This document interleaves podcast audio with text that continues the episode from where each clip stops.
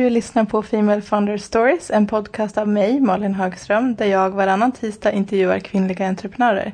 Den här podcasten är en del av nätverket Female Founders Club. Hej och välkomna till Female Founder Stories. Det här är en podcast om entreprenörskap och mindset. Idag sitter jag här med Silja Marie och Alexandra som driver Kensdotter Production. Då blir min första fråga, vad är er story och hur kommer det sig att ni driver Kensdotter Production?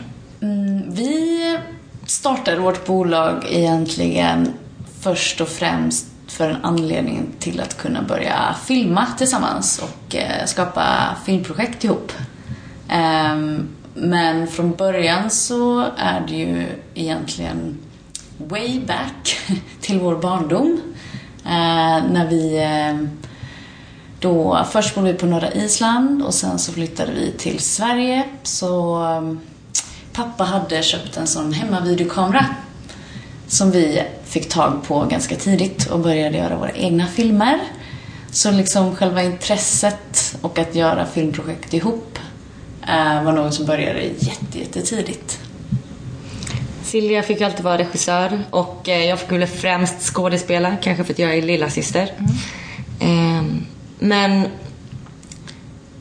det var väldigt kul för vi höll på... Um, vi startade med att göra alla möjliga slags filmer. Typ Titanic, så remakes på Titanic och olika tv-program vi såg.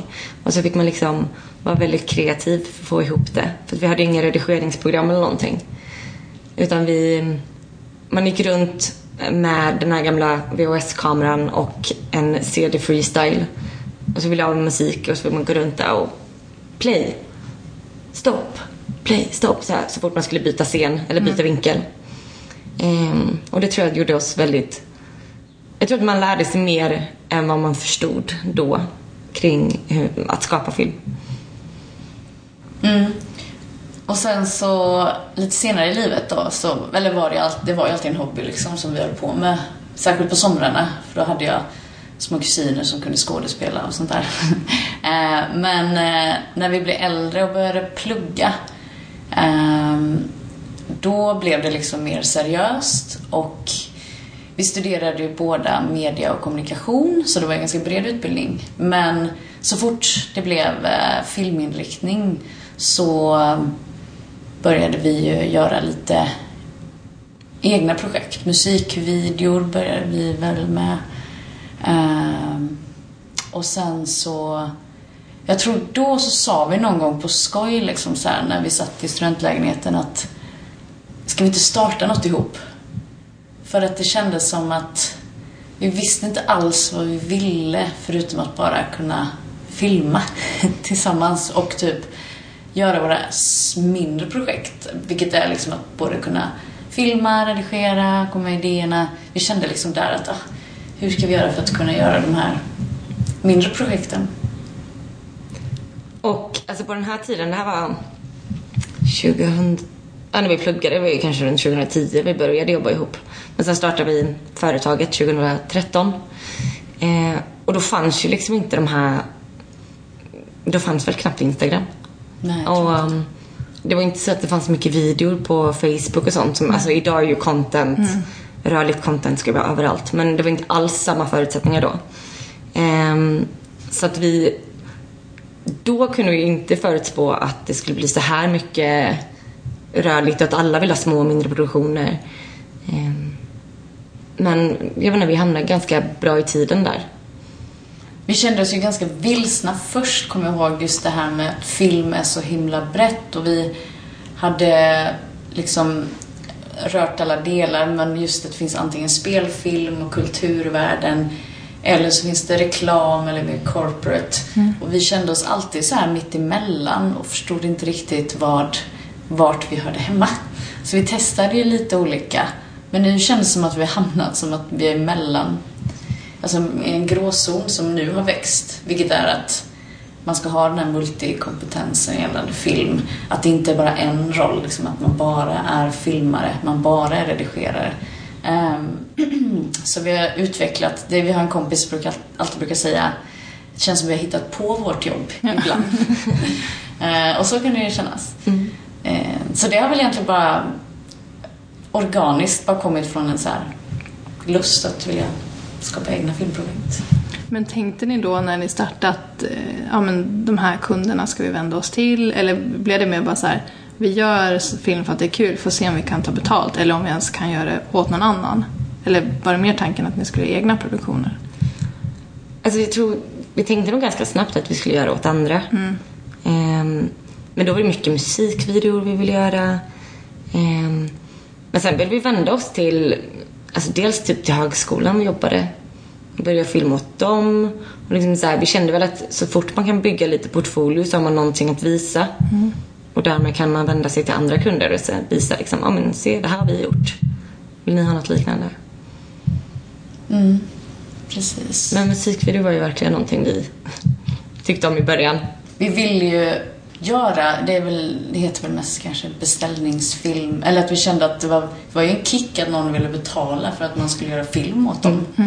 Um, och ja, men musikvideo var väl ett sätt att kunna vara väldigt kreativ i det, men sen har man insett att det är ju minst lika kreativt när det kommer till content eller reklam. Uh, vi har väl aldrig riktigt hamnat i någon spelfilm, men där måste man ha de här väldigt specifika rollerna. Så jag tror vi kände oss att vi inte riktigt var hemma där. Men det kanske blir någon gång i framtiden, det vet man inte. Kändes det läskigt när ni tog steget och bestämde att ni skulle starta bolag? Eller var det självklart? Jag tror det var ganska självklart. Alltså vi var ju inte rädda. Vi hade ju nästan, vi hade ju ingenting att förlora, tänker jag på. Men, och det roliga är ju också att vi har egentligen, det enda var väl att vi aldrig har jobbat på ett produktionsbolag. Så att det var ju som att man bara, man var väldigt naiv liksom. Istället. Och Ja, alltså jag minns också när vi satt och diskuterade någonting. Eller så, här, ja men om vi skulle starta eller inte. Och då hade man varit student och jag bara så här, men äh, jag är van att vara fattig. Det är, hur, hur svårt kan det vara? Ja, och jag däremot, jag hade då, för jag gick eh, ut skolan ett år efter, så jag hade hunnit skaffa mig ett heltidsjobb för att liksom kunna försörja mig. Men jag kände så här, jag, jag bad om att gå ner 50 procent, ehm, men det gick de inte med på. Så då sa jag att ja, men då säger jag upp mig. Eh, och så fick jag istället komma in på lite timmar där så att jag kunde liksom sakta trappa Betala hyra. ner. Ja, exakt. Betala hyra. Ehm, så att, men just, jag tycker det är jättekonstigt att folk skulle tycka det är läskigt om man inte har så mycket att förlora. Jag kan förstå om man har familj eller kanske hamnat någonstans där man måste betala stora utgifter varje månad eller så. Men annars så är det ju, Sverige är väldigt bra för att kunna satsa och starta. Men nu är ni ju, har ni kontor i Stockholm. Startade ni här i Stockholm också? Eller? Nej, ehm, alltså vi började jobba ihop i Halmstad där vi pluggade. Och sen flyttade vi till Göteborg och startade där. Ehm, men vi flyttade till Stockholm efter något år för vi kände väl att dels var alla, ehm, alltså alla företag sitter ju här. Huvudkontor De nästan. flesta huvudkontor sitter här, det är fler kunder. Och även då för att vi gillar att göra musikvideor så var det ju artister var här. Och det är lättare kanske att ta någon från Stockholm än att betala resa för någon från Göteborg. Så vi kände att vi ville röra oss där jobben fanns. Och så hade vi inte så mycket som knöt oss till Göteborg. Så att, Precis, jag tror efter ett år ungefär flyttade vi till Stockholm. Efter vi startat. Men ja, ni sitter där, ni är studenter, ni bestämmer er för att bara köra. Ehm, vad var det första ni gjorde efter att ni hade bestämt er att starta bolaget? För det kändes som att det finns en lite så här gråzon i att ni gjorde film innan också för att det var kul. Men vad var första betalda uppdraget och hur fick ni det? Oj, nu måste jag tänka. ja, alltså det kom ju... Småuppdragen först, kommer jag ihåg, var bröllopsfilm och musikvideor. Ja. Första... Vår första stora kund... Jag kan inte tänka... Jag minns inte om det betalade jobbet, men det var ju ändå Nestlé. ja, Vilket var väldigt roligt. Det var kanske där det blev en bra, vad ska man säga, en rivstart. När vi kom in där, för det är ett av världens största bolag. Men jag kanske minns fel. nej, alltså jag tror att det var det första så här, gemensamma jobbet vi fick. Ja, Eller vi fick ju också av högskolan och sånt, men det var inte... ja, inte så mycket betalt. Men... ehm,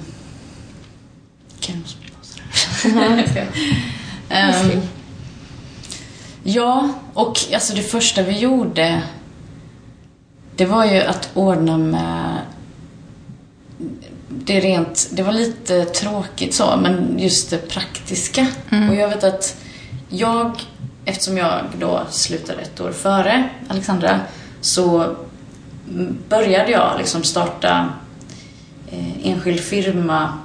Det här var egentligen innan vårt gemensamma bolag, men just den här gråzonen du pratar om så finns det lite till. Men då startade jag en enskild firma eh, sista halvåret där jag pluggade och då hamnade jag på så Science Park, väldigt så business corporate eh, kontorslandskap. Men där både du och jag gick väl företagsekonomi, ehm, en kurs för att lära oss grunderna. Eh, och sen så kom ihåg att vi var ju ute snabbt och skulle skaffa försäkringar och eh, kontorslokal var vi väldigt noga med att det ska vi ha tidigt. Ehm, så det var ganska mycket praktiska grejer och ut och nätverka som tusan. Men vi gjorde mycket, mycket fel och knas ser man nu efteråt. Var det viktigt att ha försäkring och kontorsplats? Eller vad var det som du känner nu skulle... Du skulle ha gjort annorlunda om du startade idag, när du vet det du vet? Ja, jag skulle ju såklart, alltså försäkringen kändes, det var väl någon slags företagsförsäkring antar jag. Eh, Men, och det har vi ju, det var ju hemskt det mötet för att det var ju en sur man som satt där, en bitter man som satt där och tyckte att vår idé var ganska dålig. Just att starta som syskon och film var ju svårt och alltså jätteopeppande så när vi kom därifrån så var vi sjukt opepp. Eh, Han berättade att alla som hade startat bol, alla som han visste som startat bolag med sin, sitt syskon, det har slutat med att de inte pratar med varandra. Och vi bara, "Ha, okej, tack för tipset. Hej då. Säger han som har drivit noll bolag eftersom han jobbar på försäkringsbolag. Precis. Exakt. Det var ungefär det vi kom fram till sen när vi kom ut. Och var, Ja, och vi, alltså, vi gick ju på nätverk som var så här mycket mer business och det var så hemska mingel. Så här, man skulle bara sätta på sig en lapp på tröjan så och så skulle alla bara gå och hälsa på varandra i typ så här en eller 15 sekunder och bara presentera sig för varandra. Och det känns som alla bara skrek efter kontakt som gick runt där och bara hälsade, bytte visitkort och så här, gav ingenting. Uh, så jag menar, vi gick på lite så här onödiga mingel. Alltså vi var ju väldigt i, ivriga för att vi, vi slängde oss ut på en massa mingel och typ nätverksträffar och försökte hitta så här eh, eh, gemenskap, nej vad heter det? Ja men nätverk liksom. Men jag tror att vi hamnade helt i fel nätverk. Det var alldeles för breda nätverk som ja, inte gav så mycket. Folk var lite för olika oss, tror jag. Och det var väl just där som var det här att vi gav oss in på typ så här kultur och spelfilmsnätverk och sen var det, eller så var det så här business corporate och ja, vi kände väl att det fanns ingenting vi hittade hem så vi hade nog gått utan det, tror jag. Ehm, Men man lärde sig hantera olika slags människor, kan man väl säga. verkligen. Men du pratade lite om att, eller ni pratade lite om att ni var så här, nästan naiva när ni startade. Att ni bara inte Ja. insåg kanske eh, alla hinder man, man sen ser. Vad, ehm, vad, är det, vad det, har varit det svåraste med att starta ett produktionsbolag? Filmbranschen är rätt tuff. Eh, Det tycker inte ni, för ni Ja, jo, eh, men jag tror att alltså, det svåraste var väl alltså, att driva ett företag, tycker jag. För att vi visste så här, vad vi ville göra. Men sen liksom allt pappersarbete. alltså alla, jag vet inte, all bokföring och sånt som man inte riktigt tänkte igenom. Vi bara hoppade in i allt. Bara, ja, ja, vi ska ha ett eget företag. Såklart. Vi lämnade ifrån oss det ganska snabbt. Så Ja. vi insåg att vi ska inte hålla på med den delen. Det som jag tyckte var svårt är, och mycket då i början, var ju eh, ekonomiska biten och sen att lita på att det löser sig. Alltså det här var ju omgångar, men vissa gånger var det ju till liksom sin spets att man var så här, oj, nu måste vi få in jobb. Eh, och då har vi alltid sagt att vi har ett isländskt ordspråk eh, som låter så här. Fetta rättast. Och det betyder det löser sig. Så vi har alltid skojat om att vi har liksom let, levt efter det eh, ordspråket. Ehm, men det var väl eh, såklart tuffa perioder till en början. Men nu, det tog ju som sagt starta företag säger de tar fem år så nu känns det som att det känner man. Nu är det liksom På rull eller? Ja, eller det var, de två senaste åren har det väl varit liksom, så att man inte tänker på det. Men tre, det är nog tre första år som ska liksom lösa sig. Alltså, precis. Alltså, jag tror man måste vara lite naiv också. För att ser man, ser man allting, alla problem som kommer komma, så kommer det kännas som väldigt mycket. Men tar man bara ett i taget så, så funkar det bra. Hur peppar man sig själv en kall grå måndag när, när man måste lita på att, att allt löser sig? Har ni några andra sätt, ni tar er an det förutom det isländska ordspråket? Alltså jag tror att vi är nog ganska bra på att peppa varann.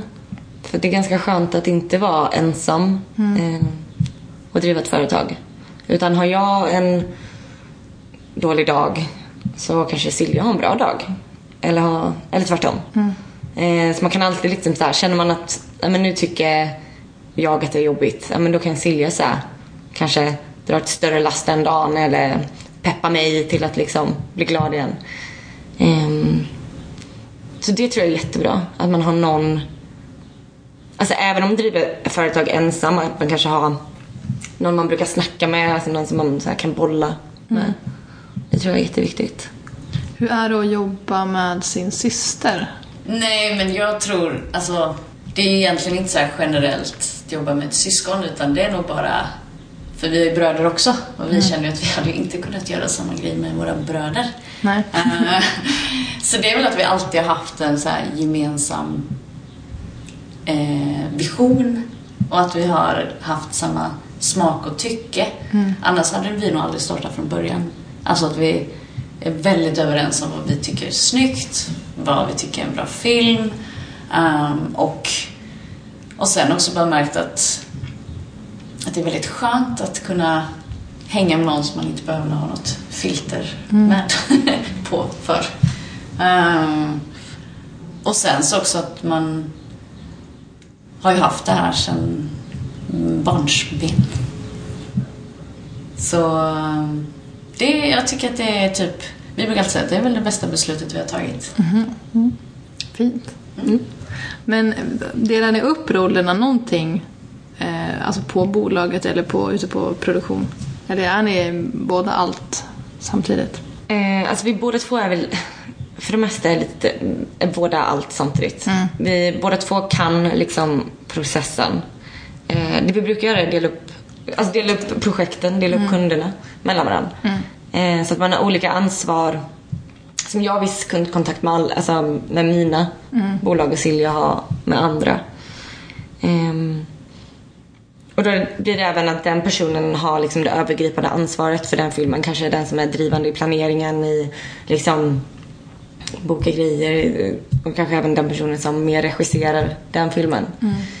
Ehm, för det blir, ja, det är väl ett sätt vi har kommit fram till att det blir lättare för oss själva att jobba. För man kan inte ha 100% fokus på alla uppdrag. Utan då är det bättre att jag har vissa, Silja har vissa. Vad tror ni att era drivkrafter kommer ifrån? Vi tror att det är en blandning mellan vår småländska ådra och isländska ådra. Ja. Eh, Och då kan jag förklara det med att den småländska är envis och vill alltid klara allting själv och eh, jobbar väldigt hårt. Och vi, kom, ja, förlåt, och vi kommer också från så här Gnosjöandan där alla startar företag. Fast i och för sig mest inom industrin. Men man har liksom vuxit upp med att väldigt många har eget bolag. Precis, och där då hemma i Småland, när jag växte upp där, så jobbade vi tidigt på fabriker och man, alltså, man lärde sig att jobba så här att man var väldigt van att man bara ska tjäna sina egna pengar. Och sen isländska då så är de, vi tycker i alla fall vår släkt och så är väldigt positiv och tycker att det löser sig och allt är möjligt. Så det är väl de två. Det ligger i generna, eller uppväxten. Ja, oklart.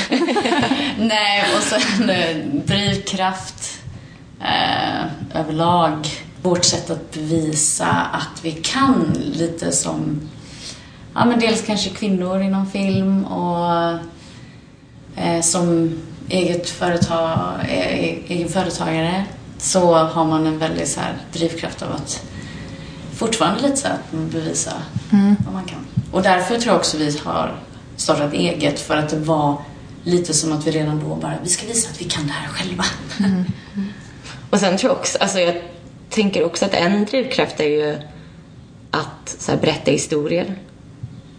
För det, var en, alltså det har vi alltid haft sedan vi var små, att vi vill liksom skapa massa filmer och berätta historier för vi samlade ju sen hela släkten och visade våra filmer. Hur mm. vi liksom sprida. Ja, det är ju en kick liksom att vi också kan säga i en produktion det här har vi gjort helt själva och sen så eh, bara kunna visa upp det, dela det. Um, så, som såklart också ibland har hjälp av andra. Så att det liksom har varit ett bra team. Men det är väldigt roligt att kunna sätta sitt namn på det. Så. Mm. Eh, du snuddade lite vid det, men filmbranschen är ganska så här mansdominerad. Um, har ni märkt av det mycket um, medan ni har varit igång? Alltså på ett sätt att det har blivit en större utmaning för er? Eller var det mer en sån här eh, gnista för att göra det själv bara?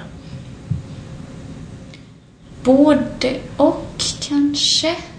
Alltså verkligen varit den här gnistan i att vi ska visa att vi kan. Mm.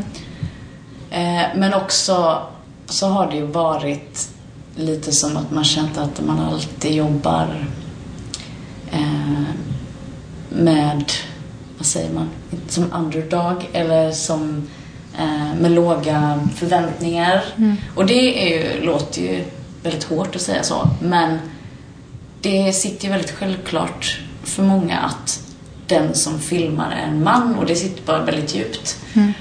Um, och då blir det... Um, nej, men det blir så att man vill liksom bevisa att uh, det inte alls behöver vara, vara så, förstås. Nej, alltså det, precis. Det har väl varit både positivt och negativt. Ibland så blir det så här, när man kommer till ett ställe där man ska filma. Eh, då kan ju folk verkligen uttrycka Oj! Nej men, är det tjejer som kommer? Jag trodde det skulle vara killar. Eh, jag bara, ah, vi hade föreställt oss ett team med snubbar här. Eh, men alltså, de menar väl inget illa ibland, Nej. men det visar ju bara vilka förutfattade meningar folk har. Eh, och sen har man ju också haft så ja, men någon gång har man haft någon manlig praktikant eller någonting och så kommer kunder fram och tror att Alltså, och liksom närma sig de personen, eller den mannen först. Mm. Och börja prata om projektet och inte prata med oss. För att folk är vana vid att det är en snubbe som bestämmer. Mm. Um, och sen så, ja, det är ju absolut allra mest killar i branschen.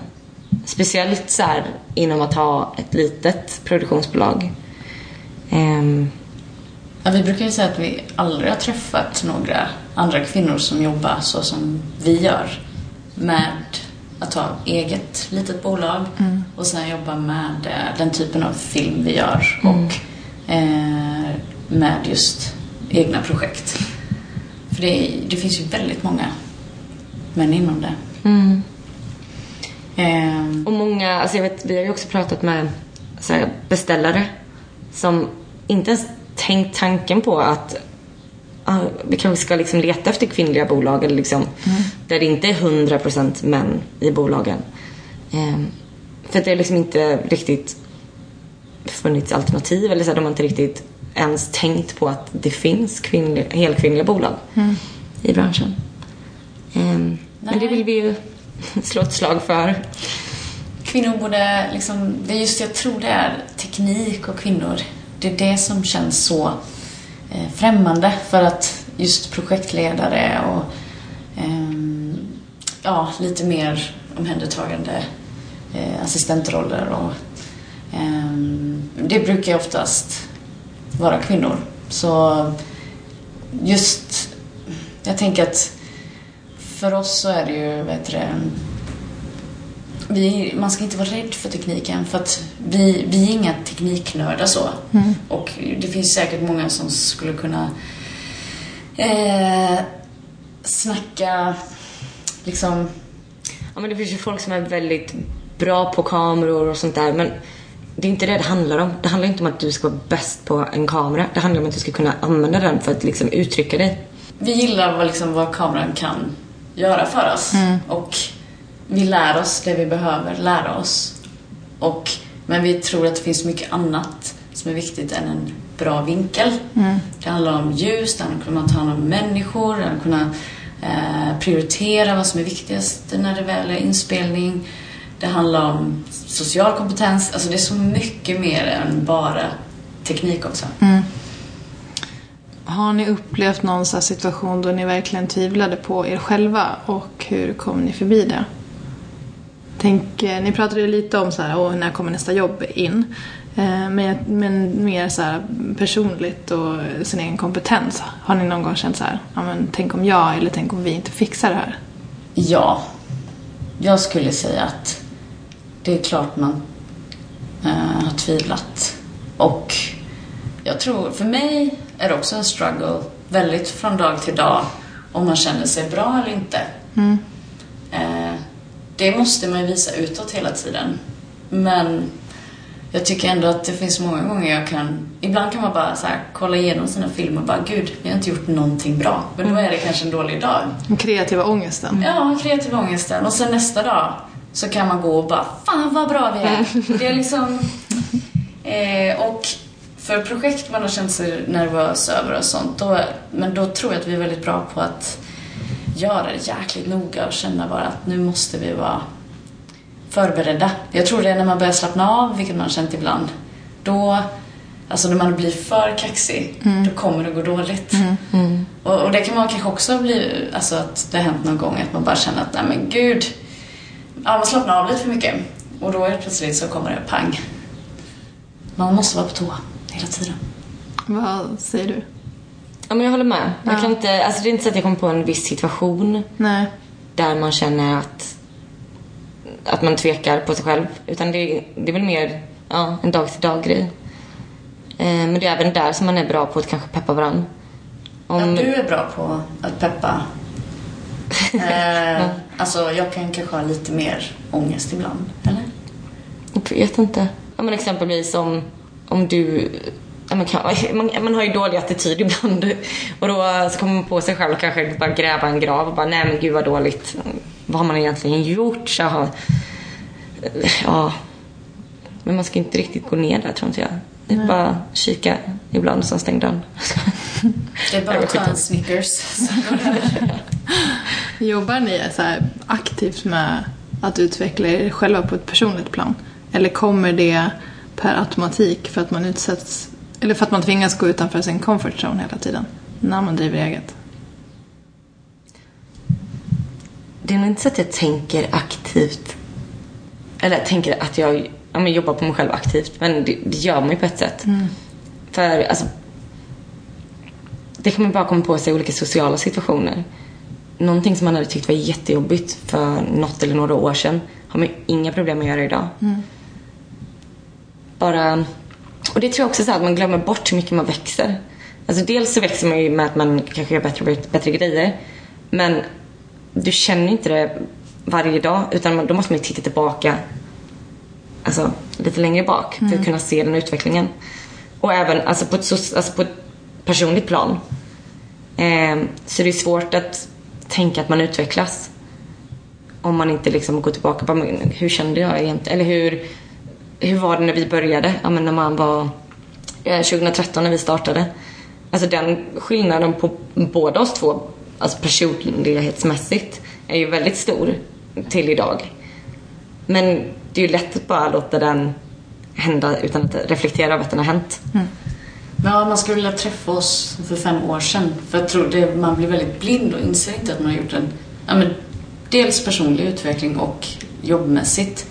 Eh, jag vet, för mig också, eller kanske för båda, ja verkligen för båda, men att just det här att gå till ett möte då för fem år sedan, då var man ju ganska nervös och man ville liksom, man var liksom Eh, ja, men det var nästan lite jobbigt att träffa nytt folk så. Men ju mer man utsatte sig för det, desto bekvämare blev man och tills idag, och jag vet att jag också haft liksom Ibland kan man tycka, säkert i början, lite social ångest så här med mingel och det, det tyckte jag var jättejobbigt först ju. Tills idag så bara, alltså jag känner mig så avslappnad och jag tror också man har hittat rätt i sitt jobb när man kan känna sig så avslappnad. Och vi känner oftast nu, vi kan ju vara oss själva väldigt mycket på möten och eh, ja men man har bara infunnit sig. Och sen kommer jag ihåg när vi, alltså vissa jobb i början, då var vi ju så överlyckliga för att vi fick dem. Det kan ha varit så här, vi får göra den här typen av filmen, gud vad kul! Och det är bara, hade vi, och då var det liksom kanske, idag hade det varit en skitfilm för oss, säger vi. Men då var det så här, wow, lycka!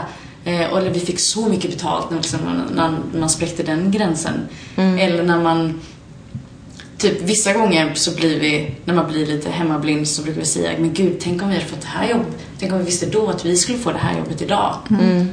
Då försöker man påminna sig om att det har varit en lång resa. Om ni fick åka tillbaks i tiden och ge er själva ett råd för fem år sedan, vad hade det varit då? Jag kommer på, nej, jag kommer på en rolig detalj kanske. Alltså... Nej, okej, ett råd. Jag tänkte på... Då ville man anpassa sig väldigt mycket. Så här, man tog på sig skjorta när man skulle på möten. Men det kanske var bra att vi gjorde. det kanske inte är ett råd. Men fast kanske lite mer så här, var dig själv. Ja, inte lyssna är- så mycket på andra. Det är okej att ha sin egen personlighet. Alltså så här, folk tycker att det är kul ifall det är kul på en inspelningsplats. Alltså man kan skämta med folk och hålla på liksom och vara sig själv. För att man är lite sån. Men då tänkte man ju att man skulle vara så seriös. För att man var Proffsig. proffsig och vuxen och viktig liksom. Men, och idag har man liksom helt släppt det. Men liksom att det handlar ju bara om att, att ja, man vara sig själv. Man kan fortfarande prestera lite, minst lika bra eller bättre om man bara kan slappna av och Ja, för man stöter ju på mycket så här... Ja, men vi stött på mycket folk, olika kunder. Och det var ju vissa som hade någon slags 80-talsjargong där det var som tyckte att vi skulle dra, dra ut stolen åt dem eller något sånt där. Nej, inte riktigt. Men... Eh, ja, men man försökte liksom spela med och vara, vara vuxen och eh, ordentlig och, och skjorta som sagt. Men nu känner vi att det är ju, man måste ju, får inte glömma att ha det här roliga och att man alla är människor och att man oftast är det väldigt viktigt att klicka socialt och ehm, vara sårbar och ja, vi, vi tror mycket mer på den typ av business än att ha den där hårda chefs 80-talskarriärsandan. Svarade vi på frågan? Ja, det tycker jag. Bra. Jag är väldigt nöjd med det.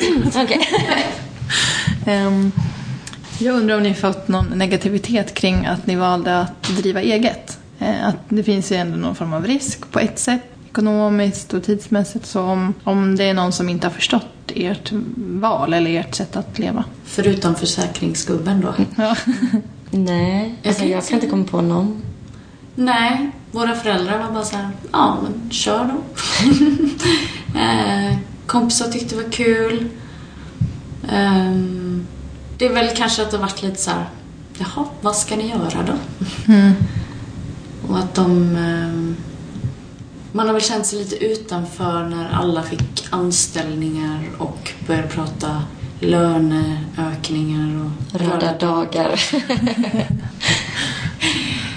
Ehm, Men Nej. känns det som att ni har fått offra till exempel det för att kunna driva eget? Till Ja, början. alltså jag kände ett tag där när man hade fyllt 29, eh, bodde i sin lilla, lilla etta som man hyrde. Och eh, alla, där man jobbade ganska mycket och med liksom lite halvtaskig lön och sen, vi hade ju väldigt roligt och jag kände i mitt hjärta att det alltså, var det livet jag ville leva. Man, men om man skulle lyssna på alla andra så var det lite som att oj, Men alla börjar köpa lägenheter och tänka på... Ja, och Kids. löneökningar och hela den biten. Då kunde man känna så här. Oj, varför, varför har jag inga vuxenpoäng? Men det kanske det är att ha ett företag.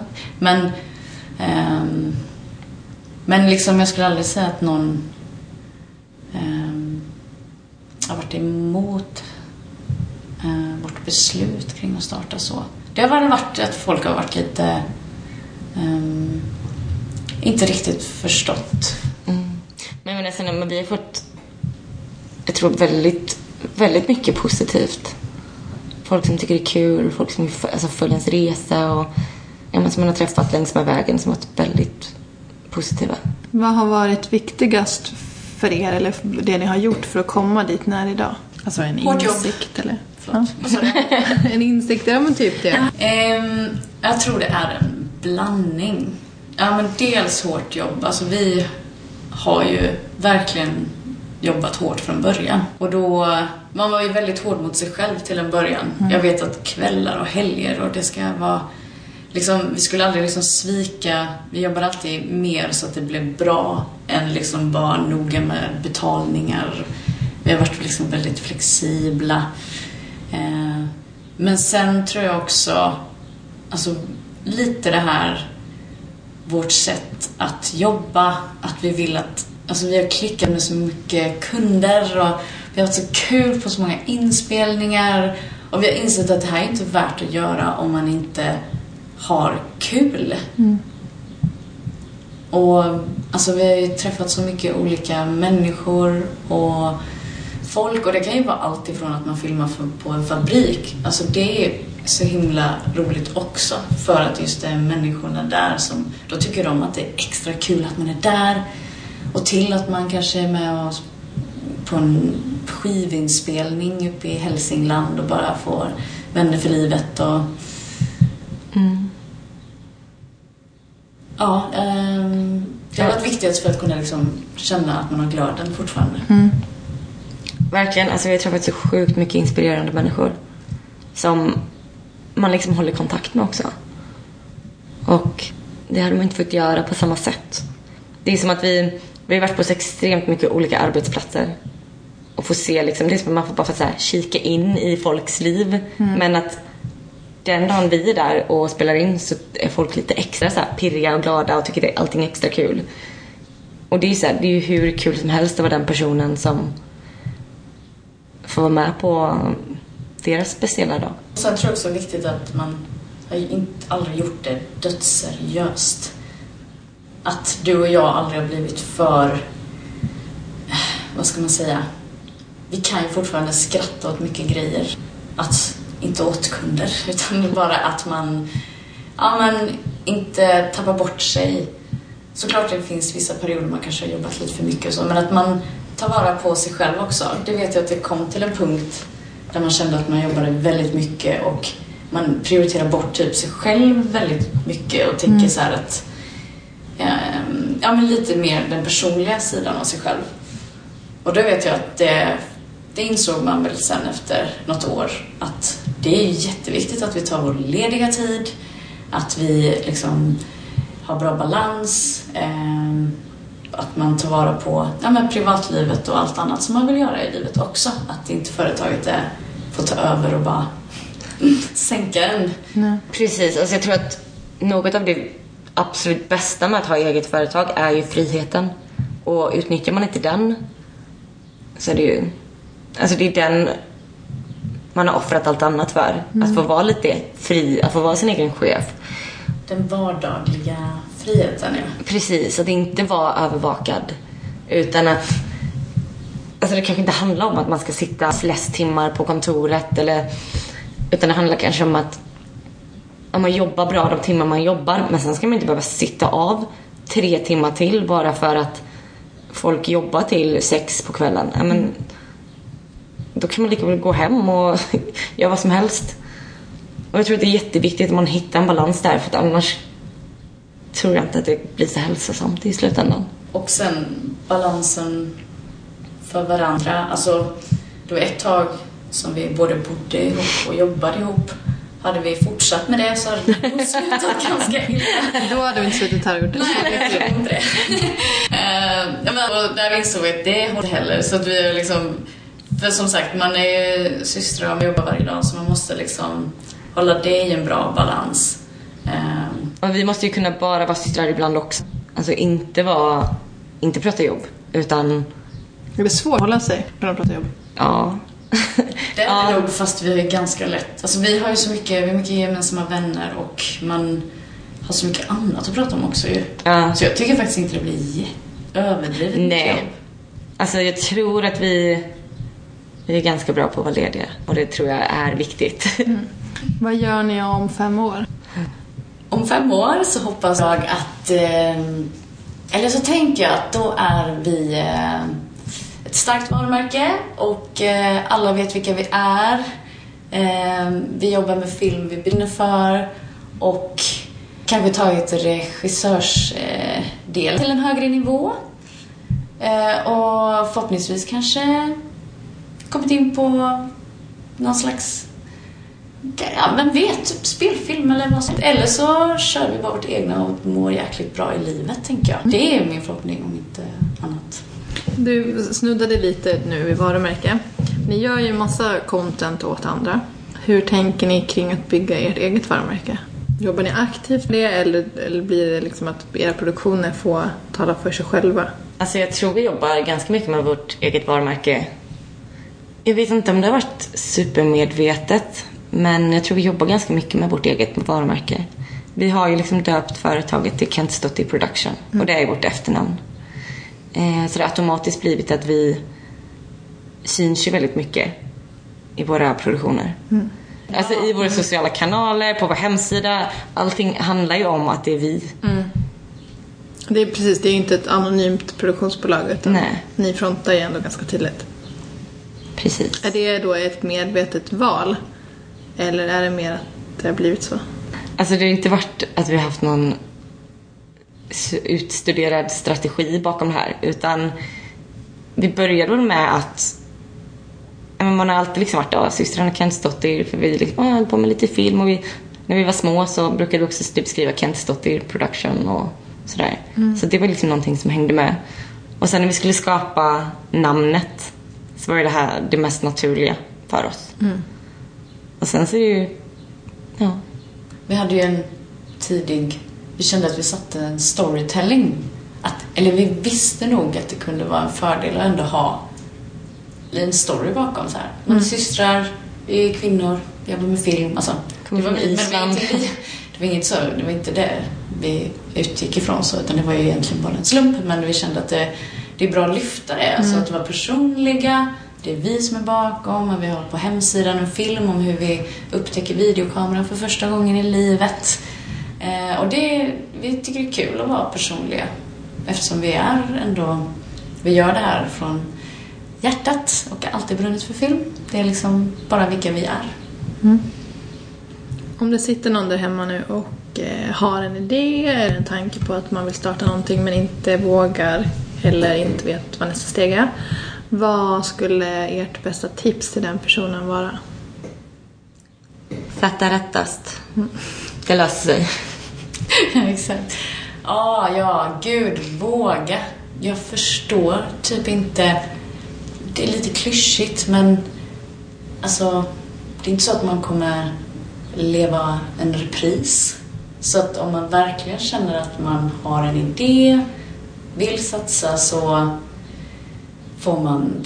Alltså gud, jag skulle uppmuntra det väldigt mycket. Och att, men att ändå känna att man vill lägga ner liksom hårt jobb och jobba för det. Har ni någon förebild? Jag skulle säga, eh, eller jag kan börja med vad som ploppar upp i mitt huvud snabbt efter jag fått den här frågan. Eh, då tänker jag mycket på att vi har på vår isländska släkt, eller i vår isländska släkt så har vi mycket kvinnor.